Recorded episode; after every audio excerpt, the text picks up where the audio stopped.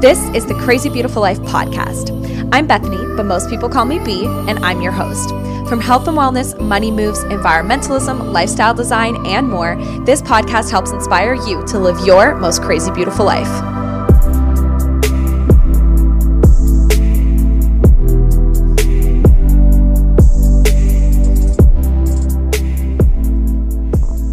Hello, everyone, and welcome back to the Crazy Beautiful Life podcast. Happy Monday. It is just such a beautiful fall day today, and I can't believe it's October 26th. What the hell, you guys? I can't believe there's really like only two months left of 2020. This entire year is almost gone. Um, but I'm still working towards all my goals and my dreams and my aspirations. I haven't given up on 2020 just yet, but I just can't believe how quickly time is going by. It's a beautiful Monday morning right now. I'm just home alone. Danny is off at work. Mondays are one of my days off work. Um, and I'm just like drinking my coffee. I have a little soy candle lit, which is a much healthier form of a candle than our typical candles. Um, I'm wearing fuzzy slippers and I'm just feeling super grateful for being here in this time and having this podcast and just having the ability to chit chat with y'all and just spread love and inspiration and knowledge and kindness and all the things. First of all, last week's episode was so different than a lot of the other um, Estrogen Empire episodes that I've posted. And I just want to say thank you. That episode was so well received. I was receiving DMs from people who I didn't even know were following me, people who just started listening to the podcast. We reached a lot of new listeners, a lot of new accounts.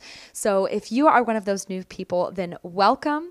Um, welcome to the Crazy Beautiful Life. This is this podcast is just all about all the things that contribute to our crazy, beautiful lives. And I hope you enjoy your stay. I hope you join the Facebook group. Facebook group is just called Crazy Beautiful Life, and I post additional content there, and I chit chat with y'all, and I get inspiration and recommendations. And the Crazy Beautiful Life is just a community of women empowering other women in all facets in all facets of life. And I hope that you go and join it. So welcome to our newcomers, and to those who are not our newcomers, welcome back. Thanks for all the love on last week's episode. I'm I'm super grateful for that.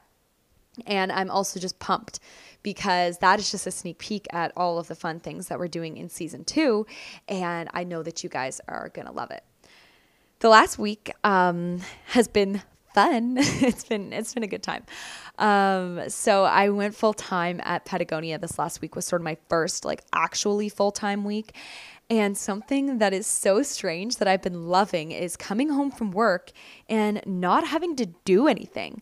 Like all throughout uni, I would come home from work or I would come home from class or whatever, and I would have to study and I'd have a million things to do. And it's just so nice, like coming home at the end of the day and not having more work to do and actually having time to do the things that I want to do, like work on my business, uh, work on the podcast, work on Instagram content, and all of those things. And another thing that I've been loving about coming home from work is watching TV. Now, I don't watch Netflix ever. I don't watch Netflix. I don't watch movies. Um, I just never have. Um, throughout uni, whenever I would like go home for Christmas holidays, that's when I would get like my TV fix in and I would watch like You, Stranger Things, um, Riverdale, like all of that would happen over Christmas break. And then I don't know. I, I don't even have like the Netflix login on my laptop or on my iPad because it's just not something that I do. I've watched a lot of YouTube and stuff like that.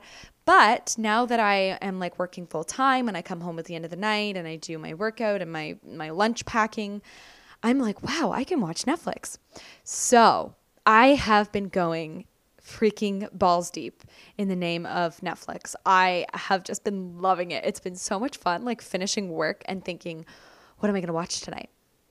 I really like horror movies and murder documentaries and serial killer documentaries. It seems to be the only thing that I can stay awake for. Everything else, like rom coms, are not my thing. Um, comedy is not my thing. I don't like funny movies. I just find them so stupid and boring. I can't stay awake for them, honestly. I just fall asleep. But so far in my little Netflix rabbit hole. I have watched the Amanda Knox files. Um, the Amanda Knox documentary is really well done. Um, it's very creepy, very unsettling, very sad, but also just weird. Um, a lot of people think that Amanda Knox is guilty. A lot of people think that she's innocent. I personally don't think that she is guilty, but I also don't think she's 100% innocent. I definitely think she may have known more than what she was letting on. I definitely think that she may have had something to do with it. Um, but do I think Amanda Knox is the exact murderer? I'm not sure. I really don't know. Um, so that's one documentary that I've watched. Then I watched The American Murderer. That one is super, super, super fucked up, um, super disturbing. Um, but very well done as well because it is filmed firsthand. So basically, a mom goes missing. Her best friend is the one who dropped her off the night before, and she knows damn well that something suspicious is going on, and she starts recording all of the footage within American Murderer is real police footage or footage from the mom's friend recording on her iPhone. And it is very, very bizarre. Um, that's a really good documentary to watch as well if you're looking for something just really intriguing and yeah, it's disturbing, but it keeps me awake. So I've watched that one. And then Danny and I watched The Haunting of Bly Manor. We did watch The Haunting of Hill House last year. Um, I believe I was on reading week when we watched it. So we went home to Campbellford and just binge watched it. And The Haunting of Bly Manor is really good. Um, I I know a lot of people are on the fence with it. They think it was shit. They think The Haunting of Hill House was better. I definitely agree that The Haunting of Hill House was better, but The Haunting of Bly Manor is really well done in terms of less jump scares and more like mind fuckery. Um, yeah, there was like a few things that never really got settled. Uh, like I, I don't want to like blow it, but there were a few different like storylines that just weren't and few a few different characters that I never really received closure. Now I, I do tend to fall asleep when I'm watching things and then wake up and I get bits and pieces, so maybe I was missing it. Um, but yeah, it, it was a really good documentary. I was underwhelmed with the ending. I felt like there was so much build build up to the ending and then it was just like, oh, it's over. Um, but all in all, great, great, great series. I really love The Haunting of Bly Manor, and if you haven't watched it yet, you should. If you have watched it, let's chat about it in the Crazy Beautiful Life Facebook group because I want to know where y'all stand. Um, if you loved it, if you hated it, if you thought it was shit, um, and different like theories and conspiracies about it. Let's let's talk about it in the Crazy Beautiful Life, Crazy Beautiful Life Facebook group because I'd love to hear it. I have finally started painting Danny and I's apartment. The primer is on. I started painting yesterday and I'm so excited because I know that once it's done, it's going to look so freaking good. We decided that we would paint over the crazy mural that was on the biggest wall in the apartment. It was a really cute mural and there were lots of lovely little paintings within it and little quotes and sayings. However, it took up a lot of visual space and it was also, um, just a wee bit less mature than what Danny and I would like in our space. Um, so yeah, I'm excited because I think it's going to make our apartment look a lot bigger once it's done, like once it's painted over and it's completely white, as it was taking up a lot of visual space. We still have a lot of painting left to do. Um, I'm working on the living room right now, and then I also have to do my bedroom. And I just know it's going to take a long ass time, but I am just being patient. I'm painting it when I can, um, while also still trying to enjoy my days off so they don't go by too quickly. And then I'm right back into the work flow. So, I just graduated from university, as you guys know, in April. I finished my final year and I'm feeling pretty good about how I was able to do for myself throughout uni. I was 100% financially independent for all five years of my university career. And by 100% financially independent, I mean 100%. My parents did not pay for my tuition or literally anything. I paid tuition, rent, textbooks, living expenses, food. Absolutely everything within the last five years has been 100% paid for by myself. And throughout uni, um, you know, a lot of my friends would be like, oh my God, I'm so broke. Oh my God, I can't do this because I'm so broke. And I don't want to be insensitive to that because university is a hard time and it is very normal to be broke during university. However, just because being broke during university is normal, it doesn't mean that you need to fit into that normalcy. You can be financially well all throughout uni. And that is where I was. Not to say there were times that I didn't go broke. I definitely went broke at the end of first year.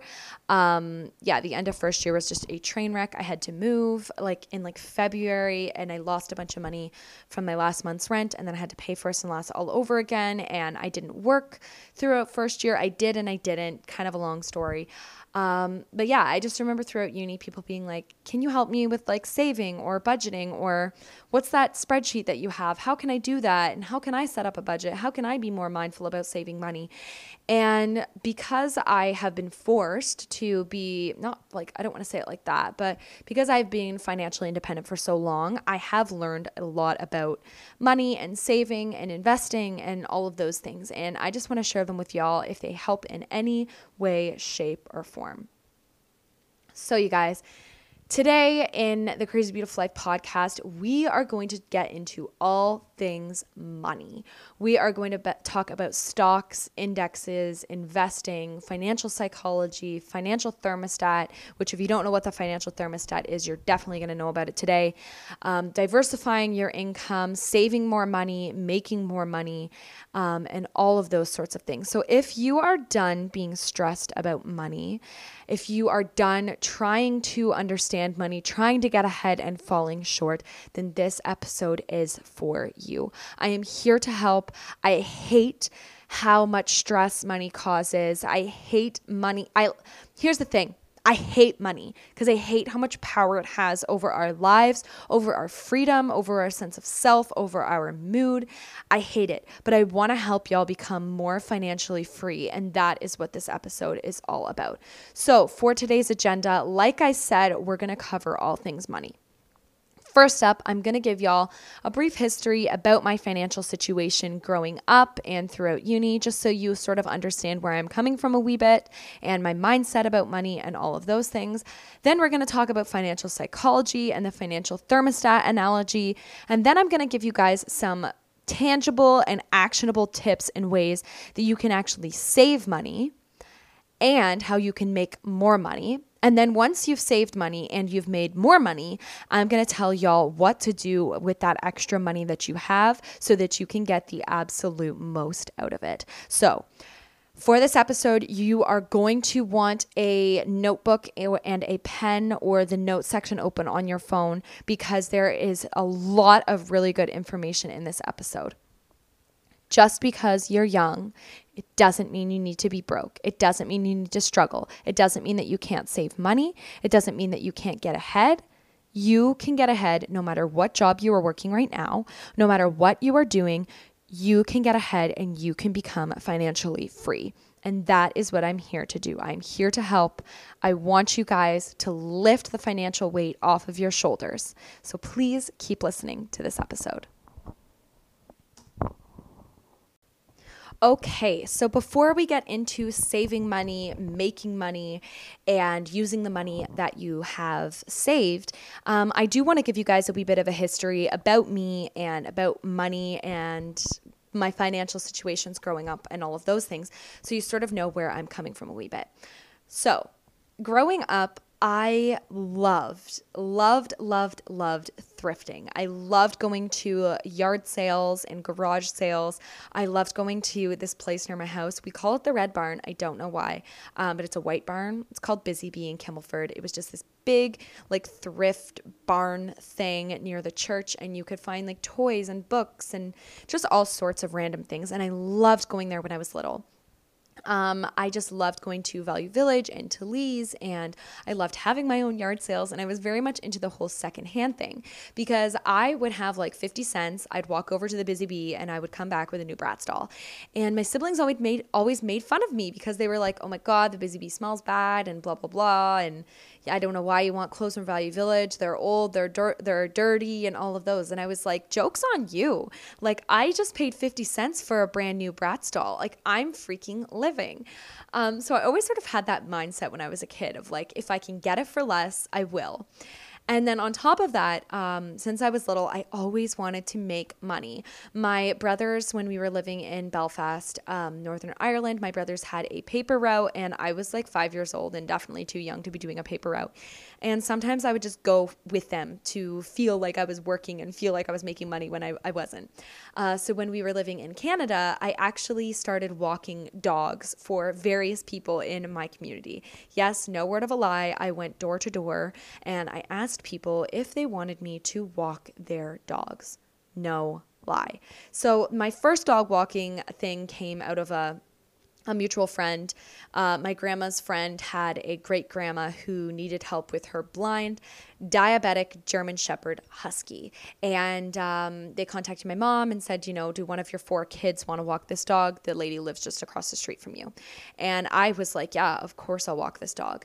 And I got paid $7 a week, not a walk, a week in the form of a check for walking this blind diabetic husky every single day, which means that I was getting paid a dollar a day to take this dog for a walk. and I still can't believe like I did that for such little money, but it was just that concept of, you know, being I think I was in like grade 3 or grade 4 and making money that was my own. And even though it was only $7 a week, that was, you know, $14 every 2 weeks. And it just provided that sense of a little bit of you know, freedom where I can use that $7 and I can go to the town pool. When I was a kid, I loved going to the town pool for public swim and there were like Tim Hortons sponsored swim where it would be free or there was like daily swims where it would be like three bucks or so. And I would save my dog walking money so that I could go to the town pool.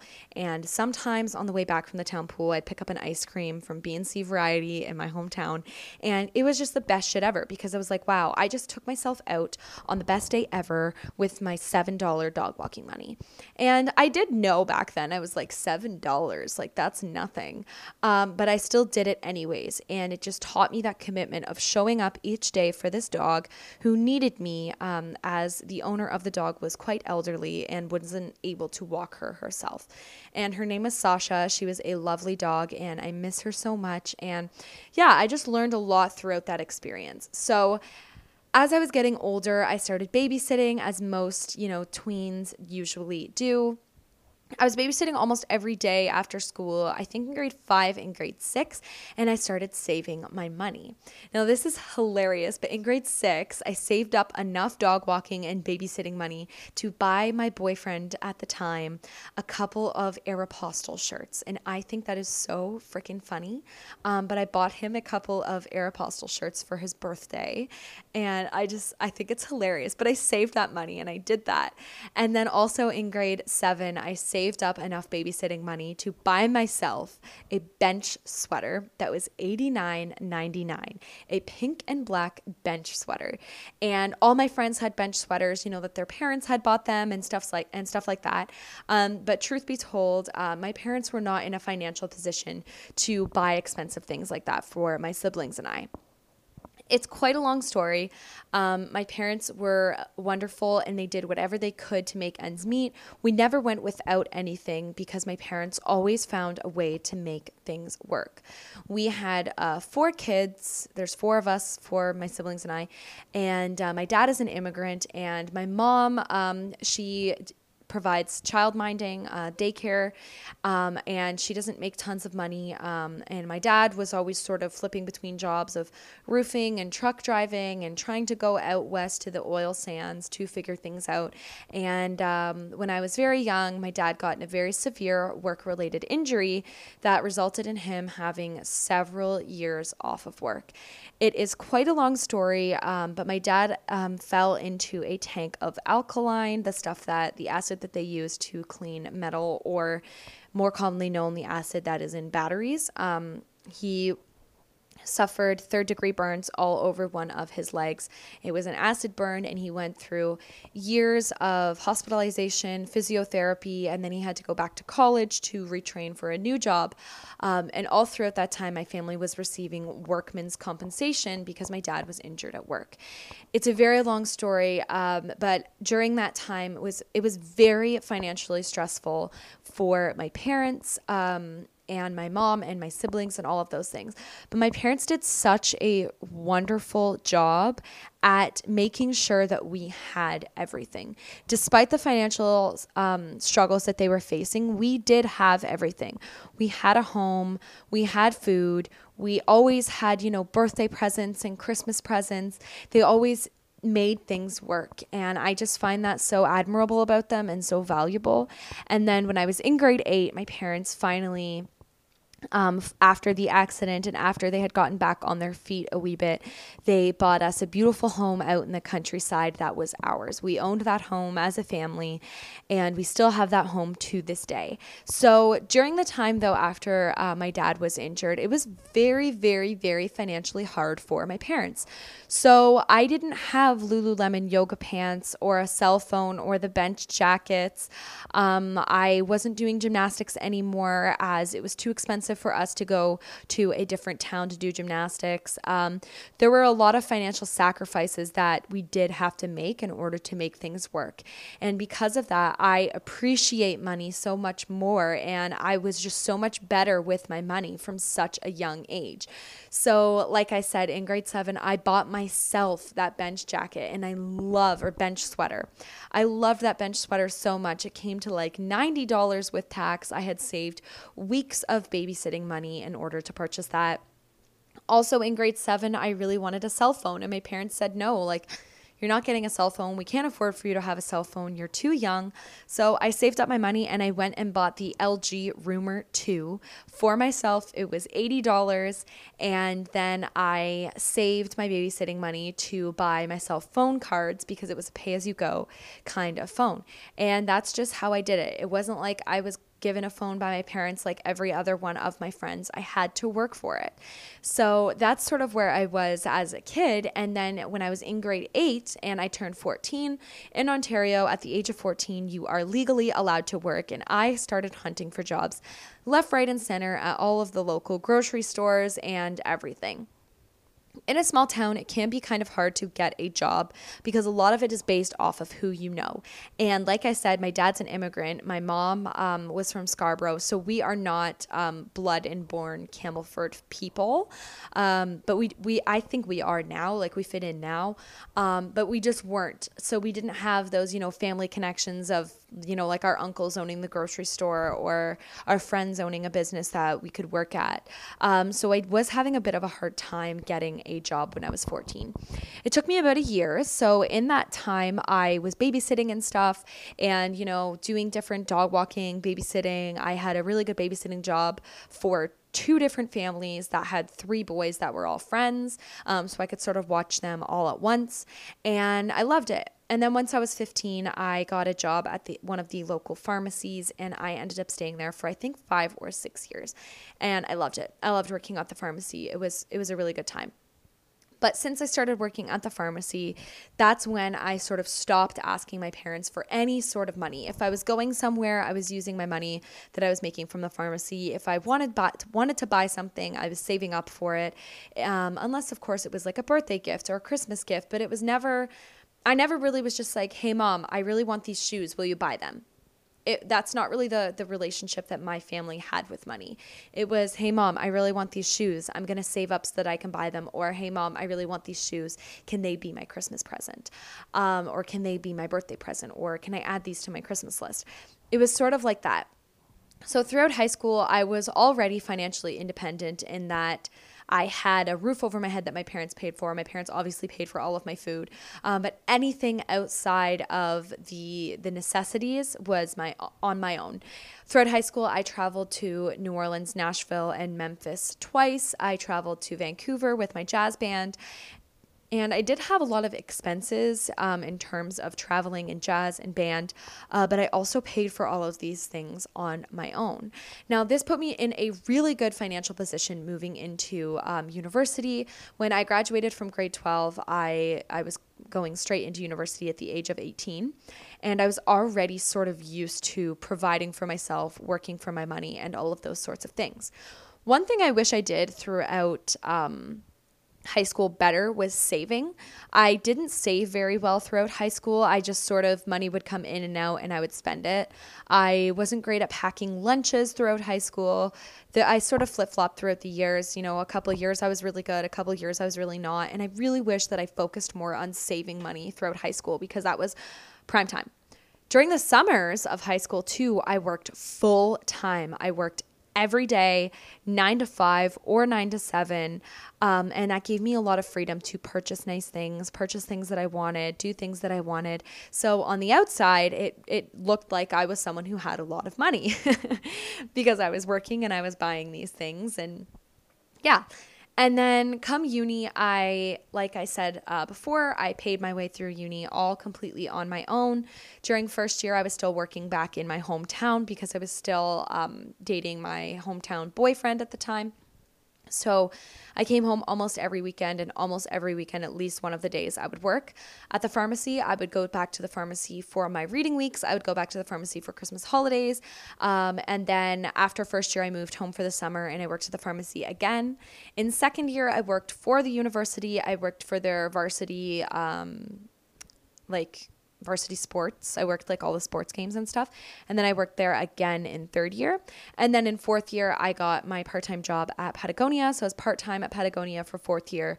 For fifth year, I was part time at Patagonia and I was part time at the prenatal clinic that I talked about before. And now I'm full time at Patagonia. So I worked every year all throughout university, and that allowed me to pay my way through school. And in the summers, you guys know I worked at the boat. So I was very lucky to receive OSAP throughout uni. I qualified because my parents' income was on the lower end, or I don't know how to how to put this, but basically, um, I qualified for OSAP. Long story short. I qualified for OSAP. And I was also not receiving any financial compensation from my parents. I actually didn't get to live in res of first year university, which is something that I'm still sad about. I can't imagine how different my life would be if I did live in res. I would have probably different friends. I don't know. Um, but it's just so weird. But yeah, during first year, I just lived in random student housing with a bunch of random ass people. It was an absolute train wreck. I can do a story about that another time. Um, but I didn't get to live in, in res during first year university. My parents didn't have $13,000 to drop on it. OSAP didn't cover it, and I did not have that kind of money. So I paid all my rent, um, all five years of university, all my groceries, all five years, all my spending, everything. I never asked my parents for money, um, and I'm proud of that. And it's something that was really hard for me.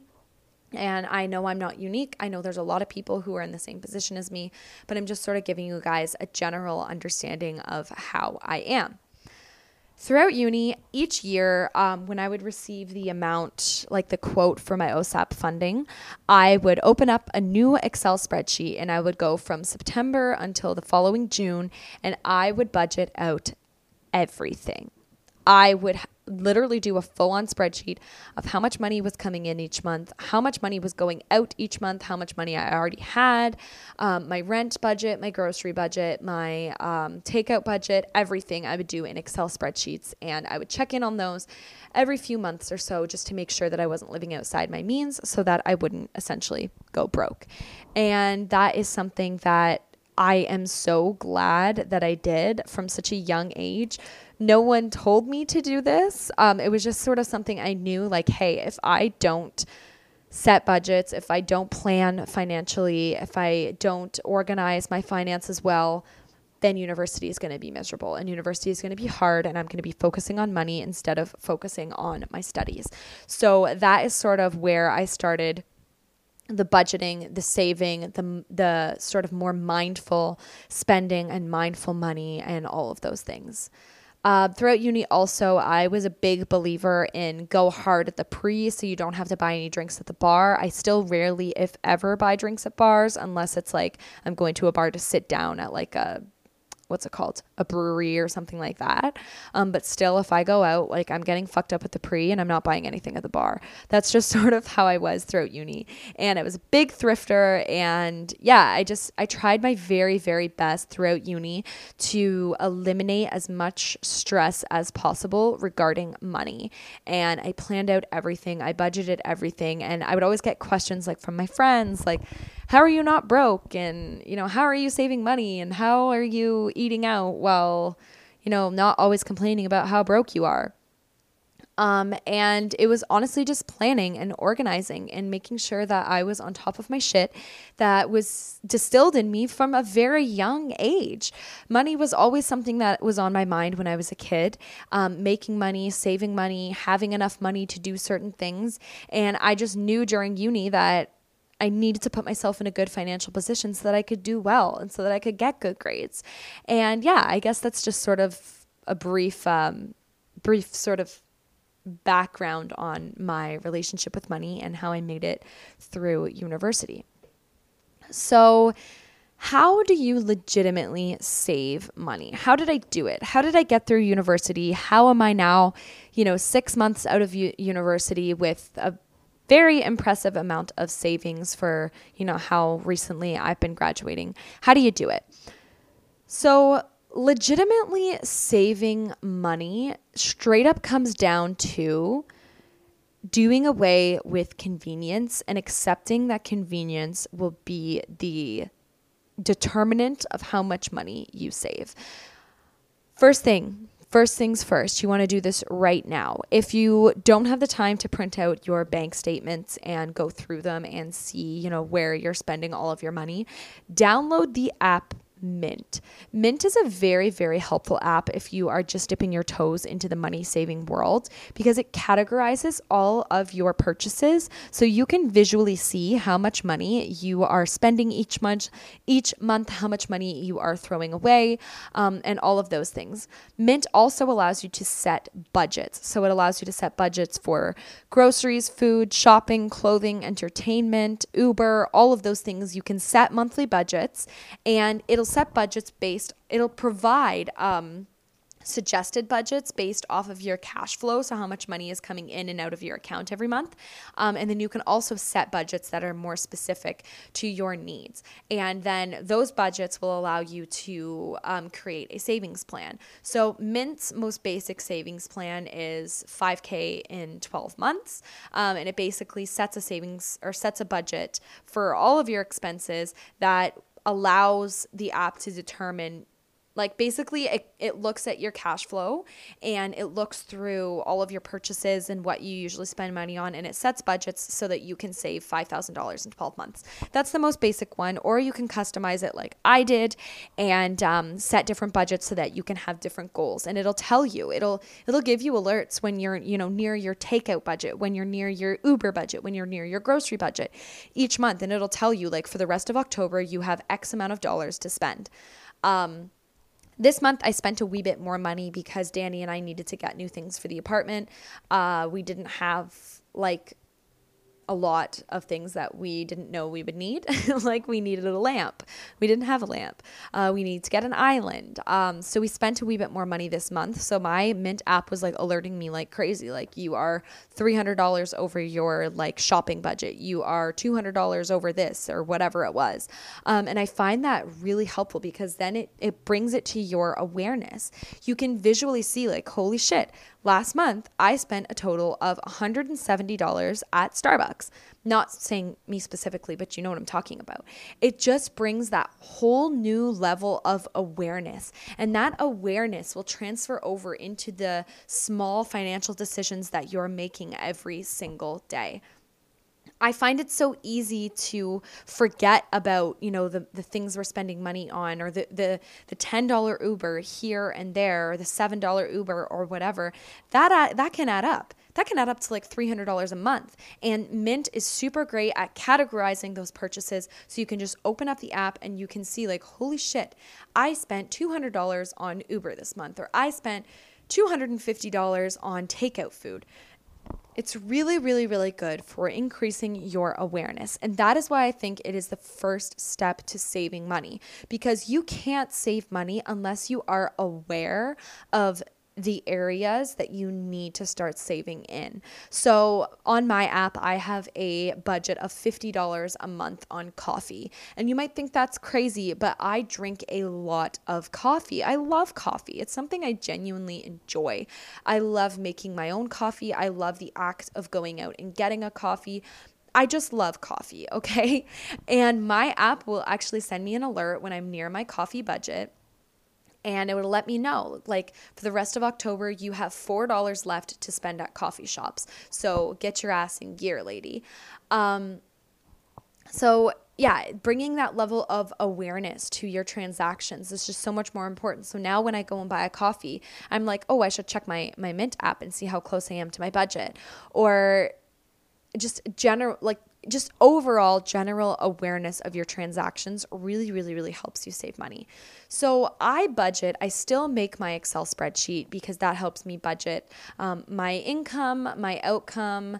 I always budget how much money I have coming in, how much money I have going out um, for just the essentials. So in my Mint app and in my Excel spreadsheet, I look at three main things groceries, rent, and bills. And those are the things that are like the essentials, right? Like you're always going to have to be paying for those grocery, rent, and bills. And then I have my money income. Um, and then I subtract my groceries, rent, and bills from my income, which tells me what I have left over to budget for all of the other things, the non essential things. So then I have other budgets, like I said, eating out, coffee, Ubers, shopping, all of those sorts of things. And I love that the app does it all for you, but it's also nice to sort of have that control within your Excel spreadsheet to figure out like how much you want to be you want to be spending. So I help Danny do this as well. We sit down with the spreadsheet, we get it all out there, and then we take our personalized spreadsheet, put it in the Mint app to and then alter our budgets so that we know how much we need to be saving in order to be getting ahead. Um, so, yeah, that was really long winded, but I just really love the app Mint. I think it's great. I think you all need to get it, and I think it is excellent for saving money. The next thing I would recommend for saving money is to always look for things secondhand before you decide to go and purchase them new.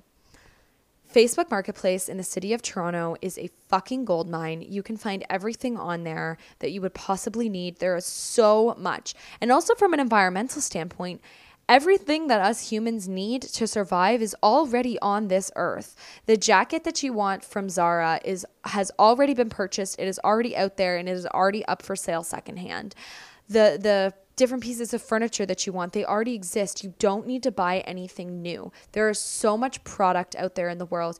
There are so many consumers. Everything that you need is out there and it's out there for use in good condition on a variety of different apps like Poshmark, Facebook Marketplace, um, donation stores like Value Village, Lee's, Salvation Army, all of those sorts of things. So that is my second tip for saving money is to look for absolutely everything secondhand before you determine if you need it new. So, for example, Danny and I really needed an island that we could sit at, that we could use as a desk, that we could also use as a kitchen table for eating dinner and stuff. And I combed through Facebook Marketplace like every day for like three weeks before I finally decided to pull the plug and order one off of Wayfair. I looked. Trust me, I looked long, I looked hard, and I just was determined to find one used and I fell short. Um, it can be hard to find things secondhand sometimes, but it can also be really, really easy. So, if you're looking for a new dress for an event that you have coming up, look for that new dress used first. And uh, once you've exhausted the used options, then go and purchase them brand new. You will save so much money thrifting, buying things secondhand, trading for things, um, all of that. It's it's so important to do these things when you're trying to save money. Okay, so you've got your budget down and set and sorted. You um, have started purchasing things secondhand. Um, but now, the next thing, and possibly one of the most important things, is to stop making spending money a pastime. I can't stress this enough and how much it just infuriates me. Capitalism has made us believe that we need to go and consume things for happiness. We need to go and buy things, and that's going to make us happy. We need to go spend money in different places. And it's just so weird. Like, for example, if I want to go for a walk, um, I'm not just going to go for a walk to go for a walk. I'm going to go for a walk to buy a coffee, and I'm going to go like for a coffee walk, like as Danny and I call it. Like, and Danny will say this to me sometimes too, like, do you want to go for a walk and get a coffee? It's like, why don't we just go for a fucking walk? Like, why don't we just pack a coffee here at the house, put it in our Contigo? I love Contigos, by the way, and just go for a walk. Like, why does it always have to be like, let's go out and do this? Or like, let's go for a drive to McDonald's. Why don't you just go for a drive? Or if you want to hang out with a friend, like, oh, why don't we go grab brunch? It's like, why don't you just go hang out in a park? Why does it always have to be that that transactional process? Why can't we just do things that don't involve spend, spending money? A lot of people also use spending money as a pastime in terms of shopping. They'll go, be bored and they'll say, "Oh, why don't we go to the Eaton Center or why don't we go to the mall to you know just pass some time?" Well, do you need to go to the mall? Are you looking for something specifically or you're just mindlessly browsing? And then because you're mindlessly browsing, you're just going to go and buy things and just spend money that you don't need to be spending. It's so weird how capitalism and consumerism has made have has made us believe that spending money is a pastime you guys like think about that in your brain for a second. Spending money should not be a pastime. Money is precious. Money is earned. Money is is time that we have put into something. And we just use it to to pass the time? That makes no sense to me. And even when we go to hang out with friends it's like oh why don't we go grab dinner? Why don't we go grab brunch? Why don't we go for coffee? Why don't we go gra- grab drinks? Why don't you go for a walk why don't you go have a picnic in a park? Why don't you go for a bike ride or a rollerblade or a run together? Not only will this benefit your finances, but this will benefit the environment. This will benefit the freaking state of COVID. No one needs to be mindlessly shopping right now as a pastime. Essential shopping only, please, people, get it together it's so weird how once you become more aware of this, you are kind of mind fucked in that, like, yeah, why do I do that? Like, why don't I just go for a walk? Why does it have to be go for a walk to buy a coffee it, or buy something? Or why does going for a date have to involve spending money? Guys, uh, going for a date with your significant other can literally be going for a bike ride. Danny and I went for a bike ride the other night after work, and it was so enjoyable and it was so lovely. We didn't need to go sit down at a res- at a restaurant and blow our money on it. We just went for a bike ride, and it was so special. Going for a date can literally just be walking down to the lake and sitting on a bench and chit chatting or having a picnic or whatever. You need to change your mindset that spending money is a pastime. I used to be guilty of this. I used to be like, oh, I'm bored. I'm going to go to the Eaton Center. Oh, I'm bored. I'm going to go to, you know, Kensington or go to Value Village, even Value Village, although it's secondhand and it's used stuff.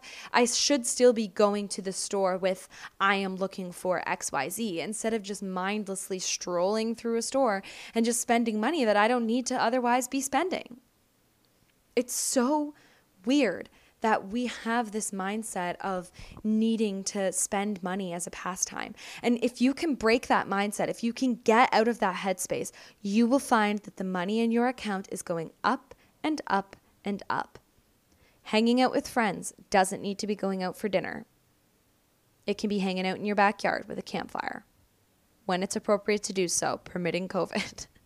um, but yeah, that's just sort of something that I've come to realize over the last wee while. And it's just so strange and it's so weird and it's just odd. It's just odd how we feel like hanging out or doing something with someone needs to be a transactional process. It's bizarre. And so you you've done your budget, okay? You've looked for things secondhand. You've changed your mindset that you don't need to go out and spend money as a pastime. And the last thing that you need to do to start saving money is give up the idea of convenience because convenience will deplete your bank account. Danny and I live right next to a Loblaws, a beautiful Loblaws at that. There's a food court, there's a flower shop, there is a bakery, a pizzeria. There is it's just like the wonderland of grocery stores. It's so freaking nice and it's so convenient. I'm literally looking out of my balcony right now and I can see the Loblaws. It's like a two minute walk. And we will run there if we um, just need like a thing or two. But it would be so convenient for Danny and I to do our shopping there. But it's expensive as shit. Last night we needed um, lettuce for lettuce cup tacos. I paid $6.49 at this Loblaws for a thing of three romaine hearts. $6.49 for lettuce because it was convenient.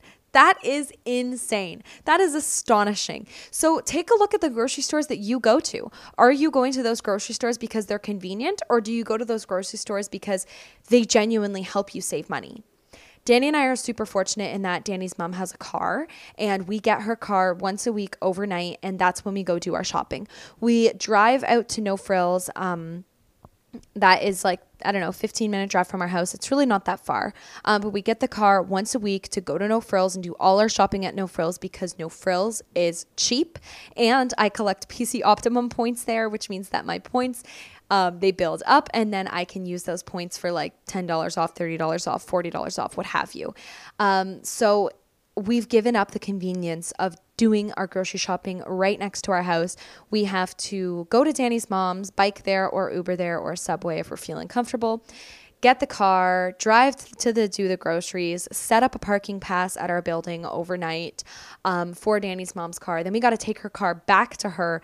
It's not convenient. Like nothing is convenient about it. We could literally just walk outside and go to the Loblaws, or we could walk 100 meters in the other direction and go to Sobeys. But we do it because it's cheaper. Going to No Frills is so much cheaper. And that's a, a really, really easy way that we are saving money. So take a look at what you're doing the gas stations that you're going to, the grocery stores that you're going to, the shops that you are shopping at. Are you going to them out of convenience or are you going to them with the intention of saving money? Think about that. And once you become aware of that, you will see that the money in your bank account will start to go up and up and up. It's very important. My next tip for saving money is to save first. And that is exactly what it means in every way, shape, and form. As soon as you get paid, you are putting your money into your savings, your money into your RSPs, TFSAs, whatever it is, you are saving first instead of waiting until the end of the month to save what's left over.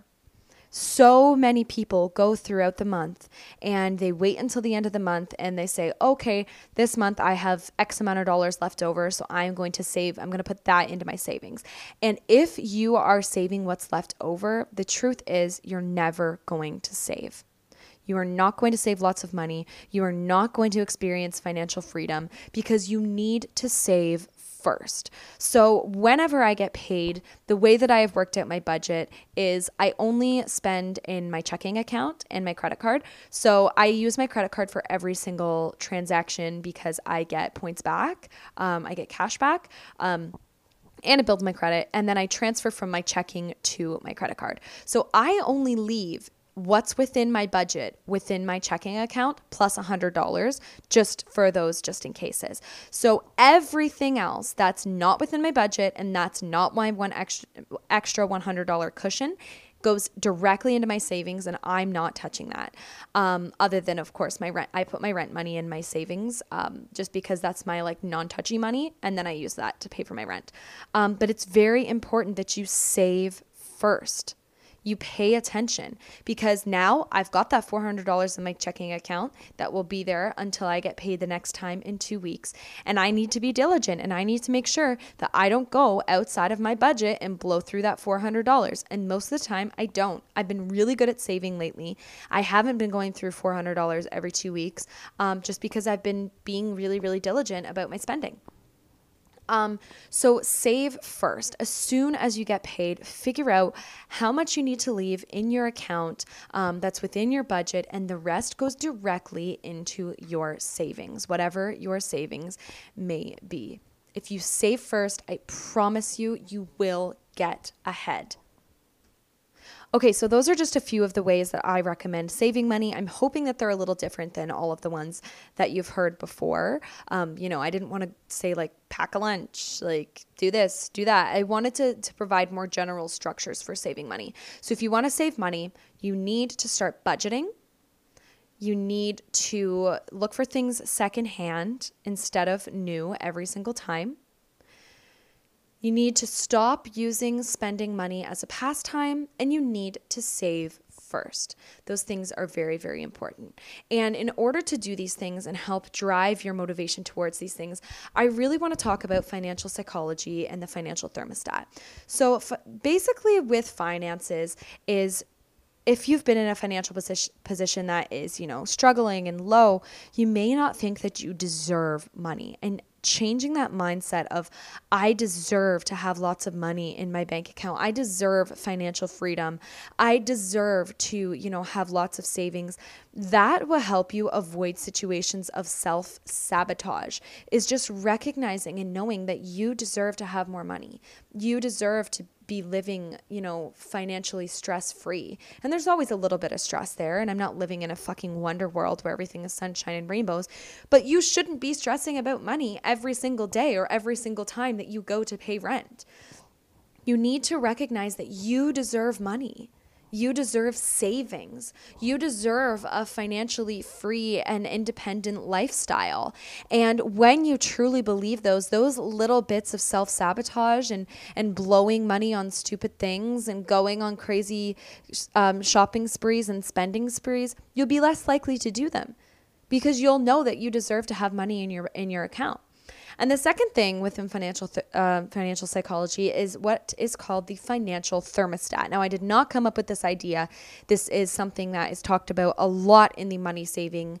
Um, industry and it is really a mindset and uh, that is so let's pick a random number say you are most comfortable when you have i don't know let's lowball it $2000 in your account so you're you're super financially comfy when you have $2,000 in your account. You've set this goal where you always want to have $2,000 in your account.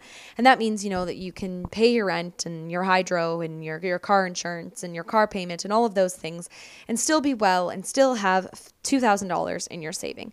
But something happens. Something happens to your car and you you cut $1,000 out of your your comfy $2,000. So now you're down to $1,000 in your bank account. And it's just like a thermostat. So in a house, um, mine is usually set to like 20 because I kind of like it on the cooler side of things, or my heat's off. I'm, I'm kind of weird. But, anyways, your house thermostat is set to 20 and it goes down and it goes down and it goes down until it reach a, uh, reaches a certain threshold and then the heat kicks on and then it gets back up to 20 and then it shuts off again. And then it goes down and down and down and down and down until it reaches, you know, 19.5, 19, and then the heat kicks on and gets you back up to 20. Let's think about this from your bank account. So like I said, your $2,000, you you had a big accident or something, your car needed maintenance, a big bill, you're down to $1,000. Your financial thermostat kicks on. Shit. I only have a $1,000 in my account. I need to be super frugal. I need to not um, go out this month. I need to, you know, pack a lunch this week for work. I need to do whatever I can to get my bank account back up to $2,000. So we do all of these great money saving things and we cut corners here and there and we don't go out and we spend less money on beer and you know we don't go out for those mindless shopping sprees where we go and, and spend things um, and we keep doing this until we get up to that $2000 and then boom we're at the 2000 and our financial thermostat shuts off congratulations you're at your $2000 you can stop being frugal and all the things and you can just sit comfortably it also works the same in the other direction. So you somehow, let's say you get your tax return Cool. You get your tax return. You have another $700 in your account or however much your tax return usually is. Um, and you're like, wow, I have, I have two, $2,700 in my account right now. This is awesome. I can go buy a new pair of jeans. I can buy a new sweater. I can buy a new hoodie, yada, yada, yada. And um, yeah, this is, this is great. And then you get back down to your $2,000 and you're like, ooh, I should probably hold off for a little bit. I should probably not, you know, be living the way I was outside of my means because I'm at my my financial thermostat has been like, hey, you got 2000, no more, no more. So recognizing your financial thermostat is so important because our financial thermostat is what keeps us broke. It's what keeps us from saving. And we just flip flop between those two th- two directions over and over and over of extreme frugalness and extreme money awareness to the complete other side of the thing where I have lots of money and I don't need to be frugal frugal at all to somewhere in the middle.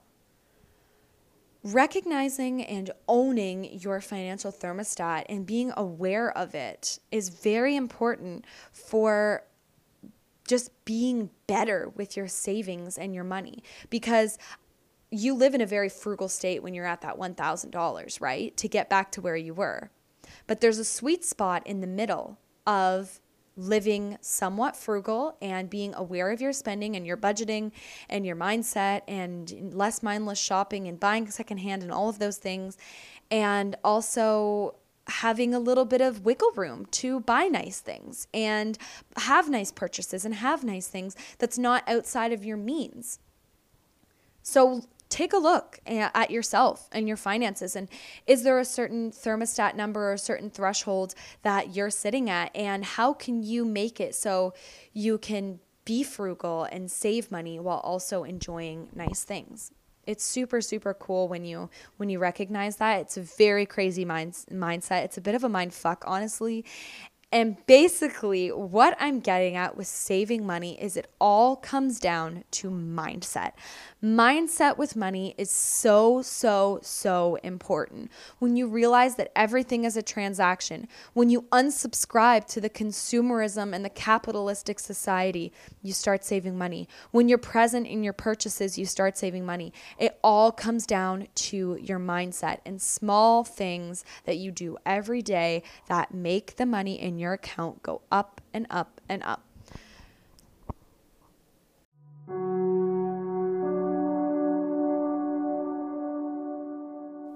Hey guys, I hope you're enjoying the episode. I just wanted to interrupt you briefly to talk about Young Living essential oils.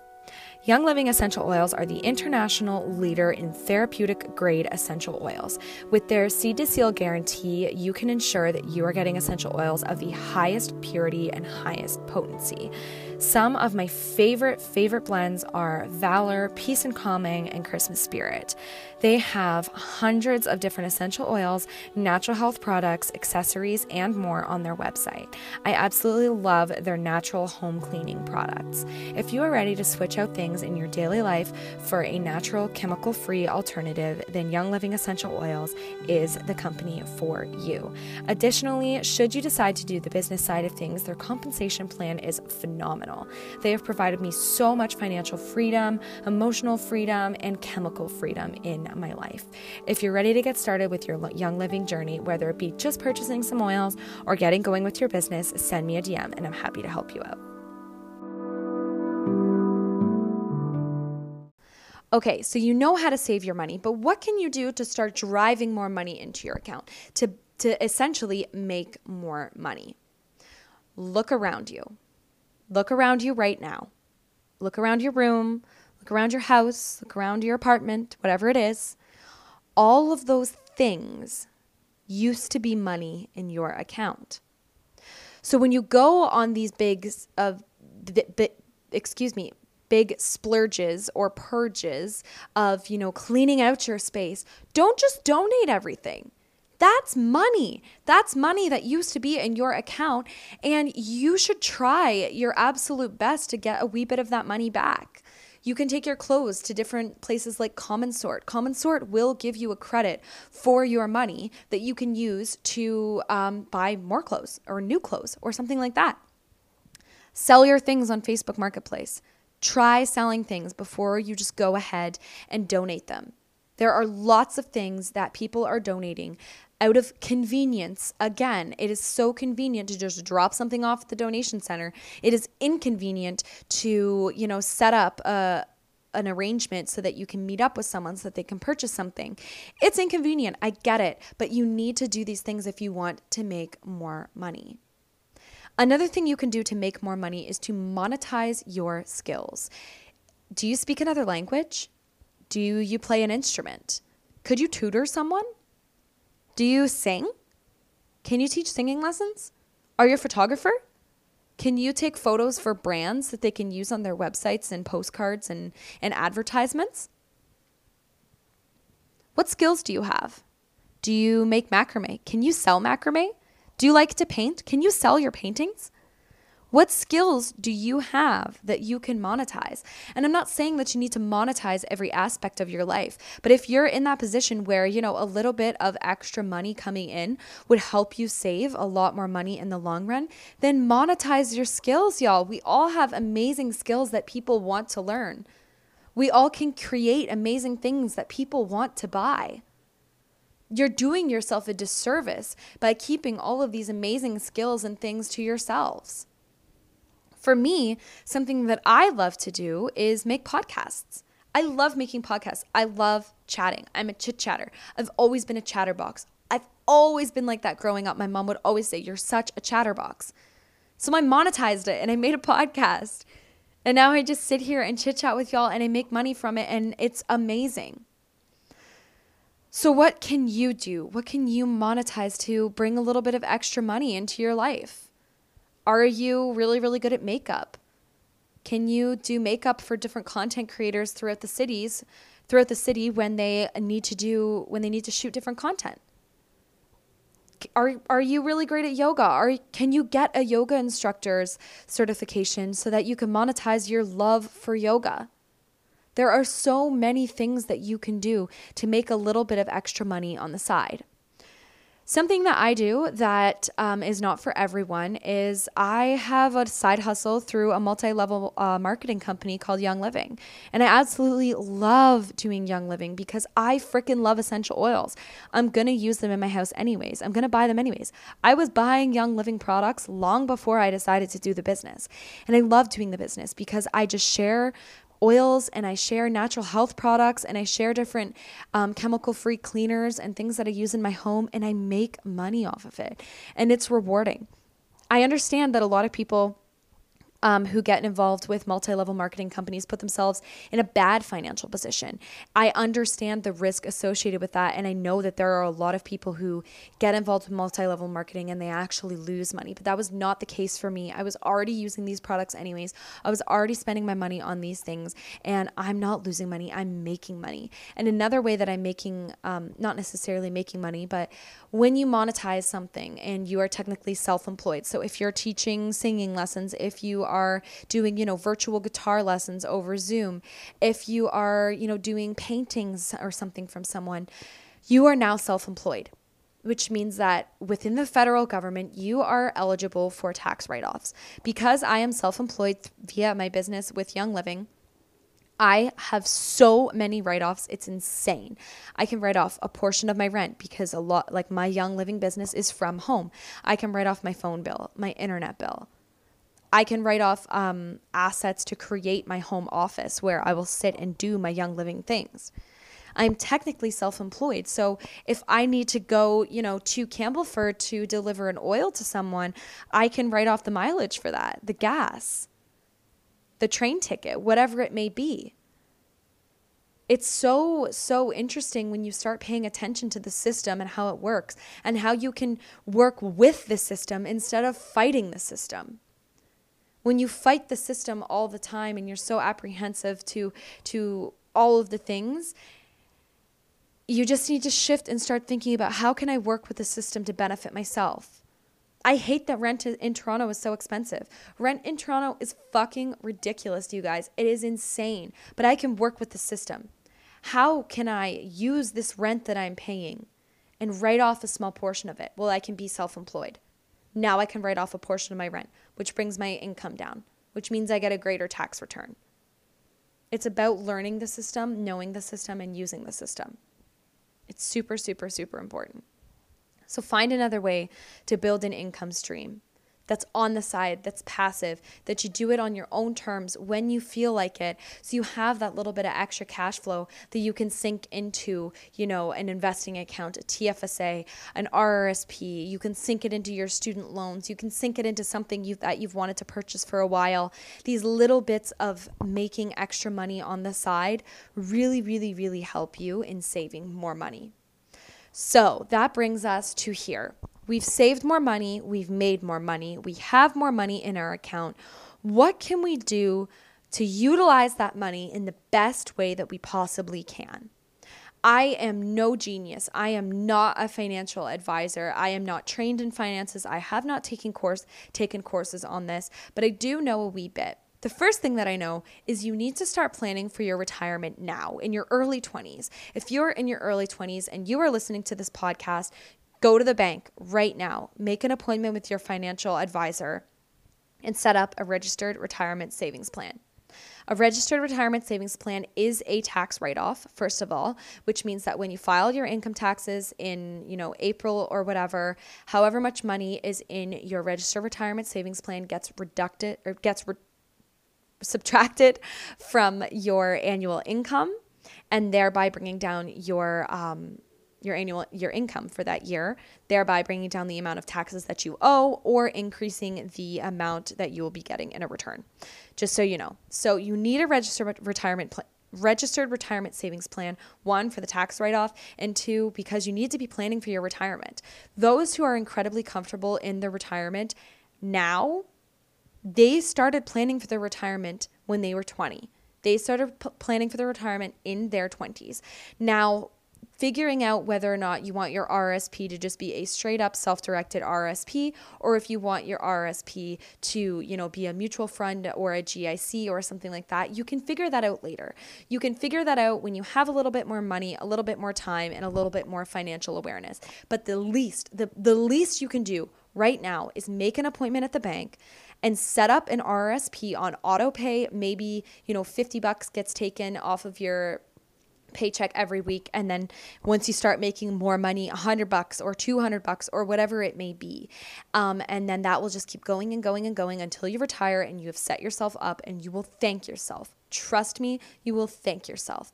So that's one of the things that you need to do with your money to make it better. Second thing you know we've, we've saved all this money. What do we do with it you want to start looking into and talking with a financial advisor about investments and more specifically index funds. Tons of millennials are investing in index funds right now that have a 10% annual return rate and 9% annual return, and they are making very good money. They are achieving financial freedom. Hell, people are becoming millionaires off of index funds. Stocks are hard because with stocks, you're constantly trying to beat the market essentially. Um, so I have a few different stocks, a few different holdings, and a few different company, few different companies. And if that's what you want to sort of dip your toes within first, go for it. What you want to do is you want to look at small cap stocks. So small cap stocks are stocks that are, you know, between 10 or even smaller, zero to $50 that you can buy multiple of. Because, you know, buying one stock in Tesla may not be great because you're only holding one stock. Whereas buying 50 stocks in Air Canada may be more beneficial because you're holding more stocks, which essentially means that when the market goes up and you decide to sell those stocks, you are getting more of a return. It's kind of hard to, to explain, but that's what it is. So just because you're 20, it doesn't mean that you can't start looking at stocks and investments and bonds and all of those things because it will be more beneficial in the long run. So, with your money that you've saved, make use of it. Invest it in different stocks, learn about the stock market, talk to your financial advisor, and then look at index funds. So index funds basically, instead of, you know, just being with one company, index funds have holdings in a variety of companies. The most popular is the S&P 500. It it encompasses 500 different companies so that you don't need to be looking at the market every single day. It's more considered more of a passive income and it has a greater return. So index funds are the way to go right now if you are a millennial take a few hundred dollars of those of the savings that you have sink them into an index fund and just ride it out watch the market and watch your money grow it's a great thing to do I personally, for all of my stocks, all of my investing, other than my RSP, I do it through my TFSA. So I put money into my tax free savings account and then I use that money to purchase my stocks or my index funds. And that means that any earnings that I make off of those are tax free. They are not taxable, they are non they are a source of non-taxable income. So if you are getting into the the stocks world, the index funds world, you want to do it through TFSA so that that income is non-taxable. Okay? We can talk about what to do with your money more in a different episode because I feel like this one got really long really fast. Um, but yeah, I hope that you guys found this information helpful. I know we are a little bit all over the place and I know this episode is really long, but it's so important for us in our 20s to pay attention to money, to save money, and to see what we can do with money to get ahead instead of just living along in a comfortable way or an uncomfortable way. You deserve financial freedom. You deserve to make informed financial decisions. You deserve to set yourself up for success in the long run. And you deserve lots and lots of savings. Thank you guys so much for listening to this episode, and I look forward to making more Millennial Money Moves episodes in the future. I love you guys so much, and if you have any questions about anything that I talked about today, please go ahead and post them in the Crazy Beautiful Life Facebook group, and I will be more than happy to answer. Don't forget, as always, to share this episode on your Instagram stories. It's critical for this podcast to grow and this podcast to prosper that you guys share it. I can't do it without your help. So please, please, please share this episode on your Instagram stories. It would mean the absolute world to me. Share it with a friend, share it with two, share it with anyone. It will make me super happy. I love you guys so much, and I will see you in the next episode. Have a great week and happy Monday. Thank you so much for listening to The Crazy Beautiful Life. If you'd like to leave me an Apple Podcast review, I would really appreciate it. And make sure that you're subscribed so you don't miss any of the upcoming episodes. I'll see y'all next Monday. It is a beautiful life.